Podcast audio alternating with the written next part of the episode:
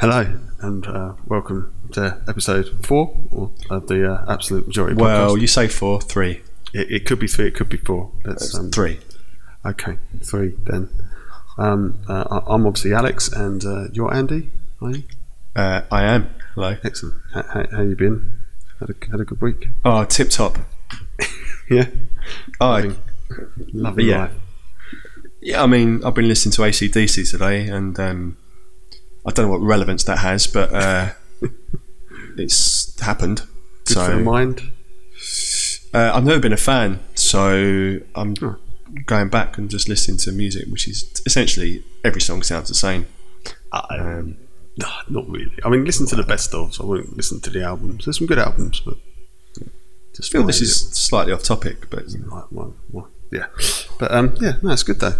I like AC/DC, so that's a great start. To the podcast. What have you done? Not a lot. Cool. Just working and editing podcasts. See you next week then. Yeah, that's it. 3. That's the work. That's the week summed up. Well, as it's Wednesday and it is the 4th of November, the US election is on. Mm-hmm. And it's happening. Well, we're right in the middle of it. Yeah, and as we stand, well, how do you see it as we stand? Let's have your expert opinion on where this is. So edge. Knife edge is the word. I mean, yeah, the betting markets. When I woke up this morning, the betting markets were saying Trump was going to win, and now the betting markets are saying Biden's going to win. So my expert opinion is one of those two candidates is going to win. Quite clearly, not Kanye then. Well, he's already conceded, hasn't he? Probably he probably did it with a vocoder effect. I've conceded it. Yeah, I don't know. I mean, cards on the table. I would fucking love it if Trump wins. I really would. I think he would as well. Yeah, I want him to. Got to be honest. And but I don't know. I at the moment, I can't see it happening. But at the same time, he ain't going to concede, so this is going to go on for quite some time. But then I've read that the plan was always for Biden to kind of no matter the result, unless it was like a huge landslide for Trump, which it obviously isn't going to be, that the plan was for Biden just to get out of there quick and basically kind of declare himself the president-elect no matter what. So if he does do that, then there's going to be a bit of a war going on.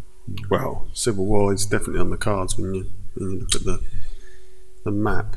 Well, I wouldn't be surprised. I mean, less so if Trump loses, because let's be honest, most people who go out rioting are more of the left-leaning persuasion. I don't know. I mean, they're both capable of just going out and trashing. I'm not saying they're not capable, but from history dictates, recent history anyway, that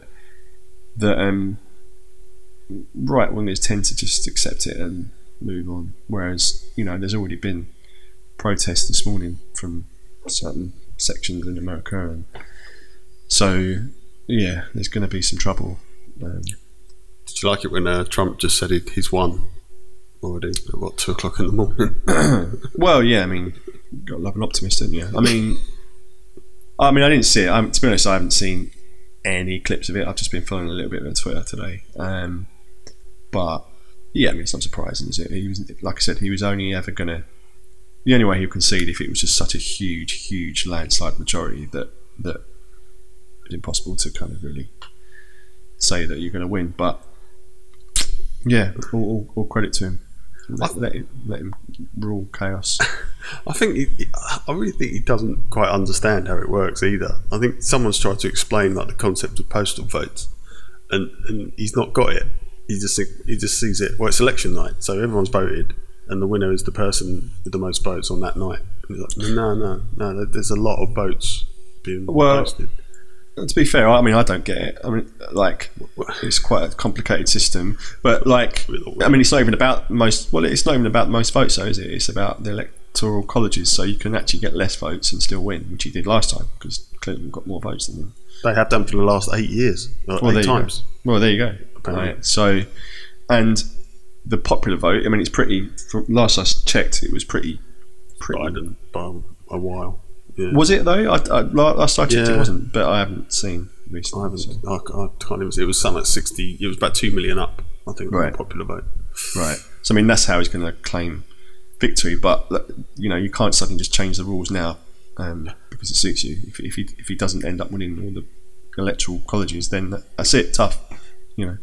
Yeah, no, I think no, Biden's obviously in front on the popular end. Looks like he will be on the electoral college because of all the postal votes coming in, and he's sort of winning postal votes 80-20, I think it is, in a lot of the states in the suburbs of Pennsylvania and also in the cities.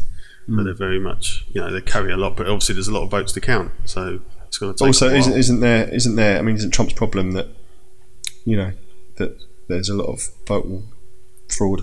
Ballot fraud, and that's what he says. Well, it does happen, doesn't it? It's happened in this country before. No evidence of that, though. Is there no evidence? Well, no, there isn't.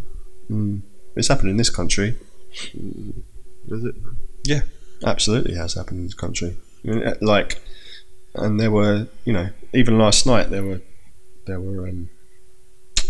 example not of postal fraud, but like electoral fraud, really, like names being blurred out at polling stations because they were Republican, things like that, and things that had to be taken down. And I wouldn't put it past, you know, if you're going to believe the conspiracy theories, it's. I mean, you know, was it Pennsylvania? Why did they suddenly just stop counting this morning? Why did they just stop? What was that about? They literally just stopped counting when Trump was so far ahead. They just said, "Oh, we can't carry on counting at the moment. We've got to stop." What's that about? Don't they run out of ink? Someone said. I don't know. In one of them, the printer went out of ink, so they had to go and get some more. I don't know. I mean, I'm pretty ignorant when it comes to American politics, if I'm honest. So I'm not going to claim to be an expert on it, but I think it's great. This is such a sort of monolithic country, and the way that they sort of impose themselves, and I think it's interesting to look at how it all works because it's a mental system. They have, like I say, it's divided up by states, but then whoever gets the president. You obviously then got the senators, and the Senate is just like 50 odd people, and that's still going to probably be Republican, so it never represents the country cleanly, and the Republicans kind of govern without ever having the overall popular vote because of the distribution of population. So it's just mental. And you have the House of Representatives, which just seems to be like, I don't know, just like a rabble of people that argue but can't actually do anything, because then the Senate decides and then the president just does his executive orders. It's bonkers. Yeah, maybe we should take that approach over here. What do you think? Our system is fit for purpose in comparison. Well, our system is, it's got its flaws, it's got its benefits as well though. Like, I understand our system, like it's not that helps. Yeah, I mean, no, but I get why we've got that kind of system, because it's more representative of, because you're not voting for president, you're voting for a person to represent you in Parliament, and but then you've got all sorts of trouble with, like, you know, you only need a certain amount of votes to get this MP, but then you need loads more to get another MP in a different area, and it only kind of benefits two parties, and it's difficult for another party to have a say because, you know, it's not one person, one vote, is it? It's if you live in a high Tory or Labour majority constituency, if you voted for the other party, you ain't really going to do anything because the other party's still going to get in. So, I think it'd do my nut in if you live somewhere and there's just no chance of it ever changing. Like, I feel a bit like that sometimes when I vote over here, because the area you live in can be so one way or the other. It just doesn't matter. Like, your vote just is just worthless. Well, it is in a way. Yeah, I mean, because the swell of other people voting the other way is just too much. I mean, like, if you're in a safe seat, you ain't really gonna make much difference if you vote for the other party. But, you know, that's what we've got, and that's what we have to deal with. So maybe they should change that. Well, they tried, and we voted not to. Who voted? Did we vote? Yeah, a few years ago at the it was the change to the alternative vote system. Proportional representation. Was that it wasn't that. It was kind of one step below that. It was I think it's the way that we vote for mayors in this country. You kind of vote for preferences, rather than. So it's done like that. But even people who were sort of in favour of PR were like, "This isn't very good either." It was a referendum. It was a few years ago. I mean, loads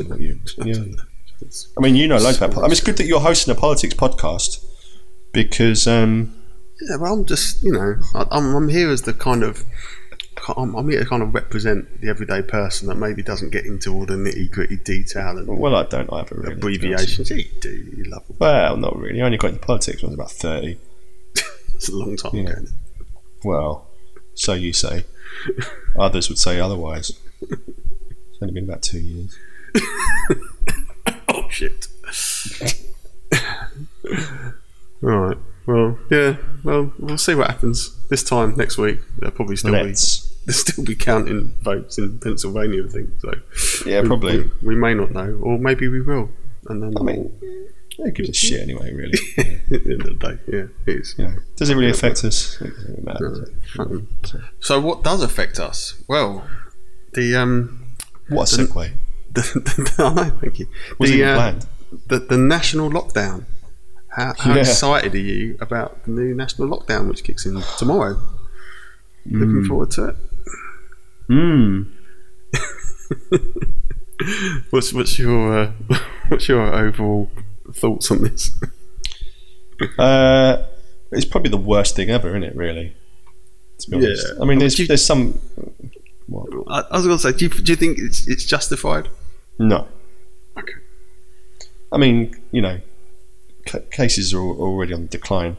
The R rate is already at about 1, which is what they want to get it to. So what's the point in locking down when we're already at the point where we want to be? Surely they should just say, actually, we've got to the R rate of 1 already and cases are on decline, so actually let's not have a lockdown, or let's shorten the lockdown at the very least. Let's, instead of 4 weeks, let's make it a week. What seems to be driving it is I'm putting the R rate to one side, and obviously we had Whitty and Vallance warned, weren't they? Was it on Monday or something, where they presented their sort of death graphs, which was a load of shite, projected models of load of crap. How many people are just going to die? But yeah, it was kind of based on. Well, someone said it was based on data when it was on like a really big increase before the lockdown. Yeah. It's based on out-of-date data. Yeah, it's completely out of date. The graph that they showed at the weekend, which said, there could be up to 4,000 deaths a day, it was just completely debunked. Like, within the day, it was just nonsense. They didn't even put, like, a model on the graph. It was just complete and utter nonsense. And they were seriously saying that we were going to have 4,000 deaths a day when the highest global death rates a day were something like 8,000. And they're seriously saying that there's going to be half of that every single day just in England alone. They're talking out of their arseholes. And they look like arseholes as well. not a fan of a. Oh, they're arseholes. Witty and Vallance. No, they're the worst. They're the worst. And the fact that, I mean, I've said all this before. I hate them. I know. But I thought. What I thought was interesting. Obviously, a lot of this now is being based on the patient data that's in hospital. So there was like an NHS briefing today, which didn't really get much coverage, to be fair.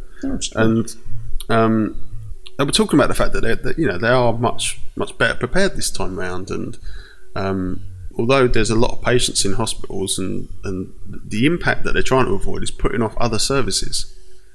So beds that are being used now for COVID patients means that some other surgeries and things like that are being pushed back, which is obviously a bad thing. But I didn't get the impression that it was as crisis point as everyone kind of was making out, although the numbers are indeed increasing in hospital. And one of the interesting things I talked about is there's a lag between obviously the number of cases going up and then people going into hospital. It sort of lags behind.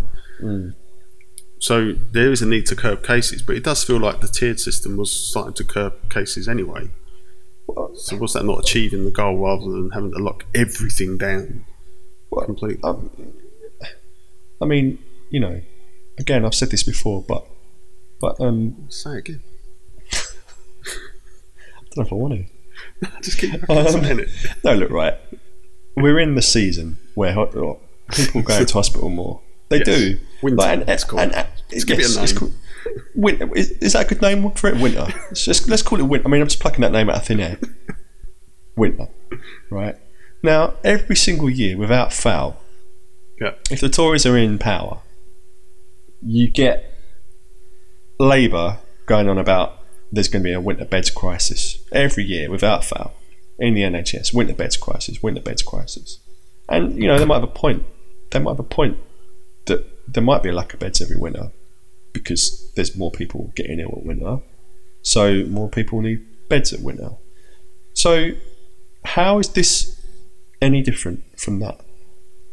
To me, I almost feel like the government are now using what is an annual winter beds crisis as a basis for lockdown, as a way to say, well, it ain't our fault, it's COVID.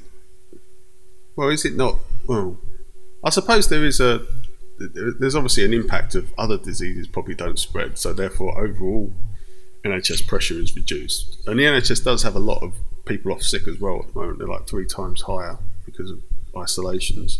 That means they are more stretched. But I guess there is a view that, you know, this is kind of they're capable of managing it at the moment if the tiered restrictions, I think, are allowed to do their work. And I suppose the frustration I have is that, you know, we didn't even get into our tier. Like, we're tier 2, we didn't even get into tier 3 in our area. So we didn't even get to the point. We've gone from tier 2, can you try and make that work, to, oh, that's it, we're fucking shutting everything down. And you're like, "What? Well, wait a minute! I was tier two in. Well, a minute ago, there's areas in the country who weren't even at tier 2 who have just suddenly just got me locked down. I mean, the whole point of having them. I mean, I don't agree with them. You know, my opinion is just open up everything and get on with things like normal. But if you're going to have those tiers, there are parts of the country which weren't even in tier 2 who now suddenly are in a national lockdown. Yeah. What's the point in that? Like the government said, a couple of weeks ago, we want to avoid this because you know, the regional stuff is designed to stop the entire economy shutting down. Yeah. Now they've just shut it down anyway because Whitty and Vallance have decided that we're all going to die, you know, hundreds of thousands a day, which is probably what they think. So does this mean that then was Starmer right to ask for the circuit breaker then? Because that was what his view was. Just like a couple of weeks ago, or over half term, we should have had this little 2-week circuit breaker. So that was that. No, okay. No, they're both wrong. He was wrong for asking for that, and the government are wrong for doing it twice as long. They're both wrong. You don't need any of it. Right. It's pointless. So what do they need to do? We just carry on as normal and just we open up everything like we normally do, get on with life. People take their precautions if they feel they need to. People who are vulnerable shield if they feel they need to. Make sure the NHS is well covered. I mean, you've got loads of nightingale hospitals which aren't being used, but even fucking Tony Blair come out today or yesterday and said this has to be the last lockdown we have because it's just too damaging to have it. It's too damaging to have lockdowns all the time. He even said you've got to learn to live with it, you know, and there's going to be a combination of vaccines and treatments, which is what they're working on, and that's all fine. Use them if you have to, but fucking plastic sheets up in cafes, signs on the street saying you don't walk this side of the street, walk that side of the street, masks, fucking COVID marshals. They can all do one. All of them. Don't need any of it. Just live like normal. If you get ill with it, you might get a bit ill, and then you'll get over it in a few days. You will get better. I mean, the mortality rate is 0.2%. It's low, but there are obviously people that are dying that wouldn't have actually died. So what should they do then? No. There's people that have died from it who are going to die anyway, right? Right. Which is why flu levels are so low, because those people would have just got flu this winter. they would have got that instead, but instead they got COVID at the start of the year. Now, I'm not saying it's not a dangerous disease for certain groups of people, it is, but like if you look at the people that are dying, it's mainly people over 80 or people who are really, really fat. Like, it ain't the majority of the population. So the majority of the population could just get on with their lives. If they get it, they get it. Then they'd build up T cells anyway. I mean, most of us have probably had it anyway. You know, estimates from some experts say 2/3 of the country have already had it and don't even fucking realise it. Pretty. So just get on with things and live our normal lives, because at the moment, you know, I know I sound like every other sceptic who says the same thing every day, but to repeat the point, the economy is just utterly being decimated. People's mental health is being utterly decimated, and all for a disease which you can't get rid of, and is, for most of us, and when I say most of us, I mean 99.8% of us, is nothing to worry about. It's at worst it's going to be a bit like flu, and then that's it. You get over it, and then you could just carry on with your life. Yeah, that's one way. Full stop. I think there is a problem, obviously, though, with high concentrations in big cities overwhelming health services, because everyone ends up going to hospital. Who ends up going to hospital? Most people up to like the age of 60 are not going to go to hospital with it. There's a lot of old people, though, aren't there? Yeah, but that's what I'm saying. I'm not saying you just get rid of them. No, like I'm not saying just like, you know, walk into a care home and just cough everywhere if you've got COVID.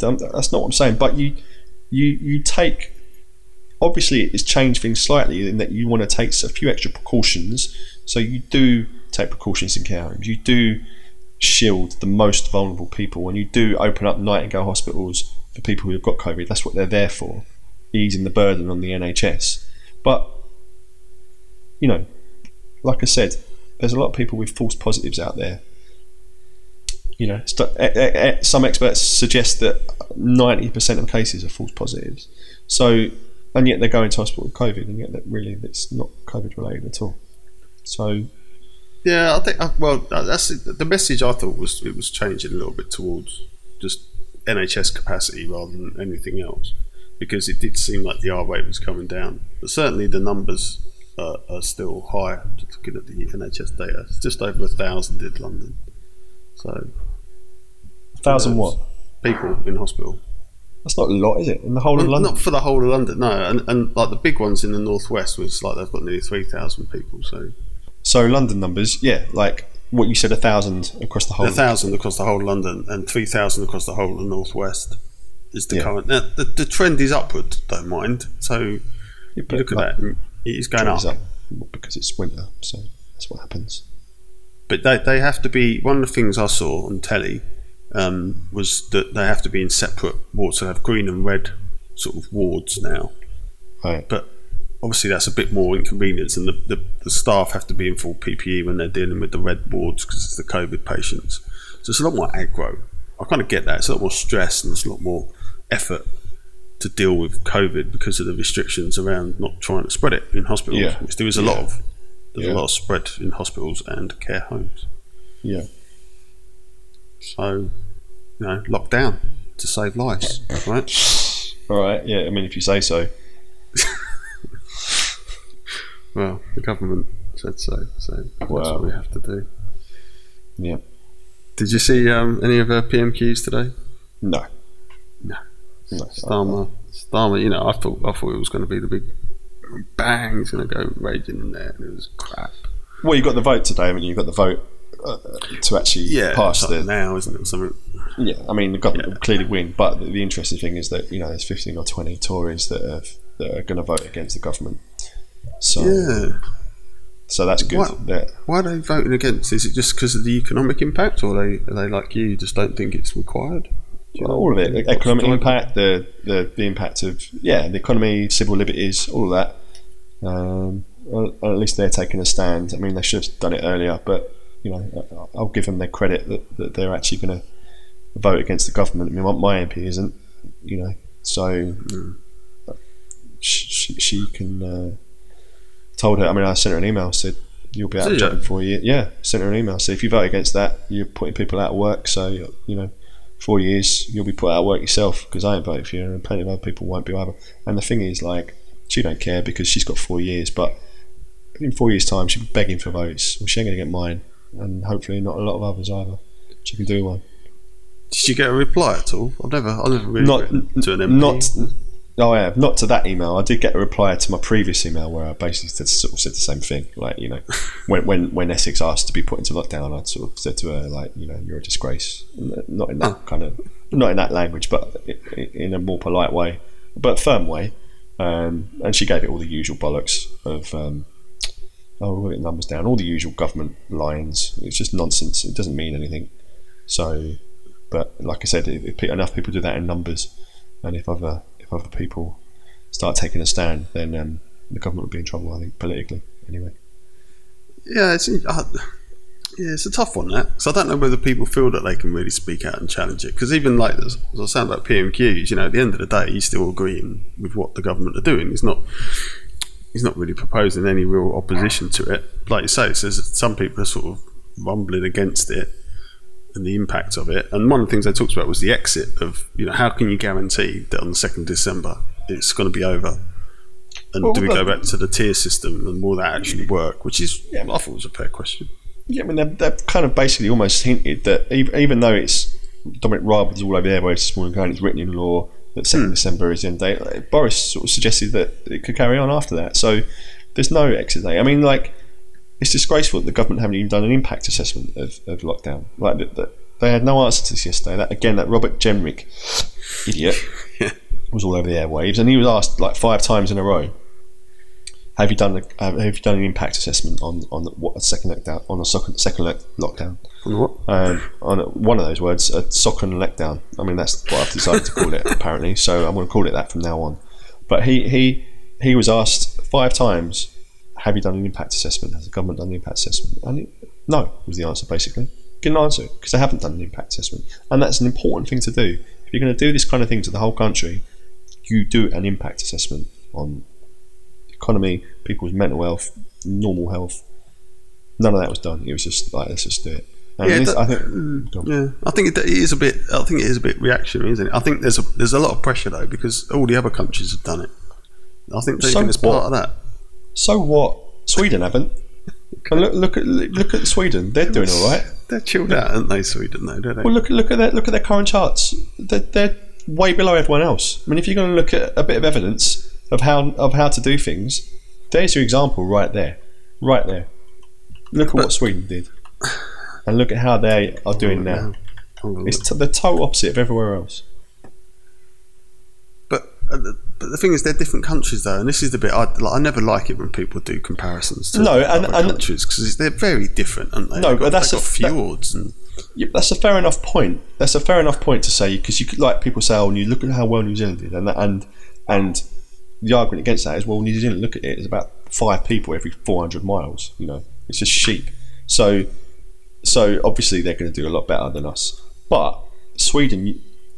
In terms of their population and where they live and the cities, it's all very, very similar to England. It is actually similar. And it's going up though.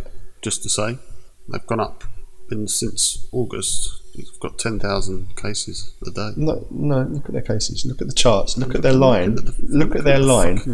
Look at their line compared to us. Look at it. Yeah, it's a lot less than us. Look how it went down. Look how it stayed relatively stable. It went up slightly and it came back down again. Yeah.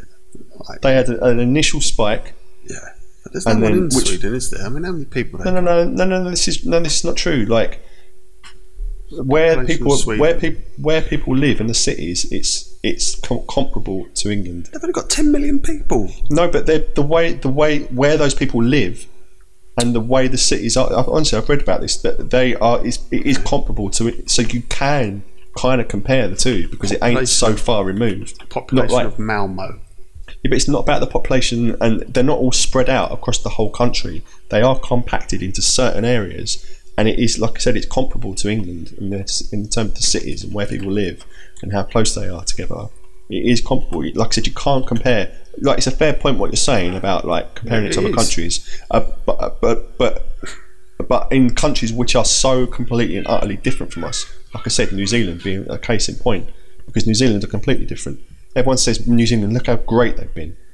But like I said, there's about one person per island in New Zealand, so it's totally different. You can't compare the two. But you can sort of compare it, us with Sweden, because the way people live and the way the amount of people in certain compact areas is similar to this country. So you can compare it to bollocks. It's not bollocks. I've read all about it. It ain't like just fucking. I've got a lot of rivers as well. Maybe rivers. Let's it's a lot of lakes. And well, let's inject everyone with Swedish rivers. That's the vaccine right there. Go to Sweden. Someone go to Sweden right now, and just do what Superman does in Superman 3. Blow it into a frozen lake, lift it over here, and then we'll inject everyone with Swedish rivers. And that's our vaccine. Maybe that's it. Well, you just can't get around, can you? You can't get close to each other, because everywhere you look, there's a bloody river or a lake. Well, yeah, I mean, they do love a bit of water. Funny named places. But yeah. But even Stockholm is only like 1 million people, so, you know. You're talking representative. You know, a million people. No, but it's not like for like. It's representative. It's proportionally. I reckon you could get similar. 3 UKs in the whole of Sweden with minimal people. You're missing the point there. Am I? Yeah. Mm. Yeah. Okay. So. Fine. Well, on the subjects of Europe. What about our your friend Nigel Farage? He's bringing his Brexit Party back, but as the Reform UK. Now, if you're talking about having your finger on the political pulse, all I'm saying is episode 2. At the end of that, I said Farage is just waiting for his moment, because he's been slightly more anti-lockdown recently. And he's waiting for the American election is over. And then what happened? He announced this week that he's creating a new party and it's anti-lockdown. Yeah, your prediction count now is actually 100% accurate. 100%. Just writing that down. Yeah, write it down. Yeah, do that. Well, yeah. So he's going to come back. I don't get what he's going to do here. So he's going to campaign against lockdown and support Donald Trump or something like that. Well, no, he's been like, once Brexit was done, and the Brexit Party was kind of pointless, you know. But he's always been looking, I think, for another avenue to get back into politics. Yeah, because I think he loves it ultimately. You can say like, "Oh, my job is done," but ultimately, he loves the limelight. He can't. He's a showman and he likes it. But he also clearly wants to change. He does want to change politics. He was initially. I think because Reform Party has been in the process in the pipeline for a year really, and I think they're just trying to find something to hook it on. And originally it was like, oh, we'll abolish the Lords, which I agree with, but it's not a very sexy policy, is it? Like, and then I think they were kind of maybe pushing for an anti-immigration stance, but that was never going to happen again. So I think he's seen his moment. And there is, there's a large growing movement of people who are anti-lockdown, and he's seen that as an opportunity to get back into politics, and it's an opportunity which I think will do wonders, and it will eat into the Tory vote, just like the Brexit Party ate into the Tory vote when Theresa May was in charge. It will take a quarter of their voters away from them, just like that, and then you'll see Tories on 30%, you'll see Labour on 40%, and then the pressure on Boris will be huge, and it will be, because they want people to stand in next year's council elections and whatever, and they'll just eat into the Tory vote. So you think that's what he's going to target, is the council elections? Because I'm just trying to think. Obviously, if you were doing an anti-lockdown party targeting the general election, then there might not be any lockdowns come the election. No. Yeah, I mean. A bit odd. Well, Nigel's success is not in winning seats in the Commons. That's clear. He's never done it himself. So, but his success is if it weren't for him, we wouldn't have Brexit. If it weren't for him, you wouldn't have Boris Johnson in charge of the Tories. So his success is pressure and you know, I mean, he has won national elections a couple of times with UKIP and the Brexit Party, so he knows what he's doing. And I think if this kind of stuff is still kind of happening, which, you know, is not far-fetched, come whatever it is, what is it going to be next year? What is it, early May? I don't know if it's earlier than that. I don't know. No idea. But you know, yeah, he's already asking for people to stand up in those elections, and if this kind of thing is still going on, absolutely, he'll pull away a lot of support. Well, not a lot of support, but you know, a good quarter of enough support for the Tories to suddenly drop from more or less level pegging with Labour at the moment to lagging way behind. And one thing politicians crave is power, and if their power is threatened, then they can just sort of carry on as usual. What would his policies be though? Like, just don't lock down. Well, no, I mean, he wants. That's just part of it. He wants to ultimately change politics. I mean, I think he'll probably argue for a proportional representation, which we kind of talked about earlier. Yeah. System, abolishing the Lords, that kind of thing. So just basically completely changing the way politics is done in this country. And you know, love him or hate him, I think you could possibly agree that he's got a point with our political system being quite archaic and not giving enough room for other parties and other points of view. Like, you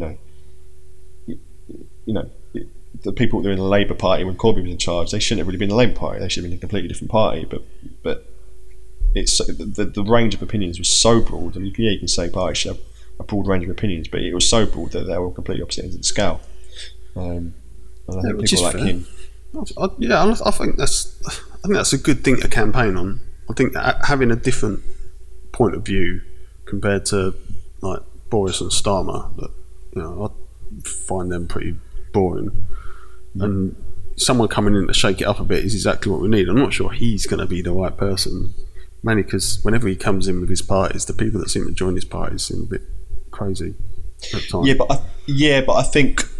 And I'm not sure that's true. I'm not with the Brexit Party anyway. Like, well, UKIP went a bit mental, didn't it? Yeah, but even he didn't. I mean, he'd had enough of UKIP when he left. Like, you know, the kind of people that come into UKIP conferences were, you know, people with rucksacks who wanted to listen to 4-hour meetings about, you know, like EU legislation. I mean, it's just not. It wasn't sexy, and it was. Like, he didn't really have control of the party, but with the Brexit Party, he did have control of the party. It was his, and it is still his, and he can decide what he wants to do. It's leader-driven, it ain't member-driven, because I don't think you even have members. I don't think you can be a member of the Brexit Party. I think you can be a supporter and, like, sort of pay money if you want to, but there are actually no members, so you don't have this problem that you have with other parties where if you want to do something, a lot of it has to go back to the members and they have to vote. With him, it's just, well, I'm the leader, I'm doing this, and you can either support me or not, and that's that. So he could almost be a party on his own, sort of thing. Well, yeah. I mean, he essentially is, isn't he? He's a one-man band in that sense, but he does have like quite a good selection of people. Sort of. He's good for the telly, isn't he? Even if he's making a bit of a dick of himself, people still sort of read about it and talk about it, like we're talking about it right now. Well, like I said, he's quite. Like, again, whether you love him or hate him, you've got to accept that he's quite adept at putting his finger on an issue which has, you're right, it might not command a majority support at that time, but enough people, there's a movement that support that, and he can build on that, and I think that's his skill. And like I said, because he's very well known anyway, he will pull votes away, quite rightly so, from the Tories and give them the scare of their lives, and then that'll put Boris's position in a bit of a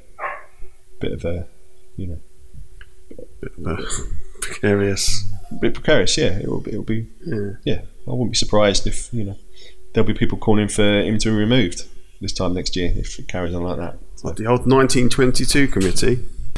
Right. Oh yeah, that was about it. Yeah, quite heavy, wasn't it? Yeah, there's quite a lot going on. So is there? Yeah, it's a busy time in the current affairs world. I'll tell you what. Right. What? I wouldn't be surprised if before the year's end there'll be a riot or something. What about lockdown? Oh, and led honest, by you. No, to be honest, right, I would join in a riot. Nice. I really would. All right, I wouldn't throw things at people, and I wouldn't destroy homes or shops, but I'd stand there on the sidelines getting a quick cowardly dig in. just shouting a lot. Yeah. Would you have a mask on though? Don't wear masks. I'd wear a snood. No, I would honestly, you know, it would be cowardly, and I would stand there pretending I'm not in the riot. So if anyone comes along, go, no, I'm just watching, mate, with me out of date press card. But yeah, I'd stand there with them. I honestly would, because how else are you supposed to get your point of view across? Well, I think do different means, like writing to your MP and having a nice peaceful protest, not kicking off and smashing up shops. Well, it ain't worked so far. Oh. So stuff it. Let's go and throw some cans of Coke on the floor. You know. Screw your litter bin. I'm throwing this on the floor and it ain't getting recycled. What are you going to do about it? And I've coughed on it.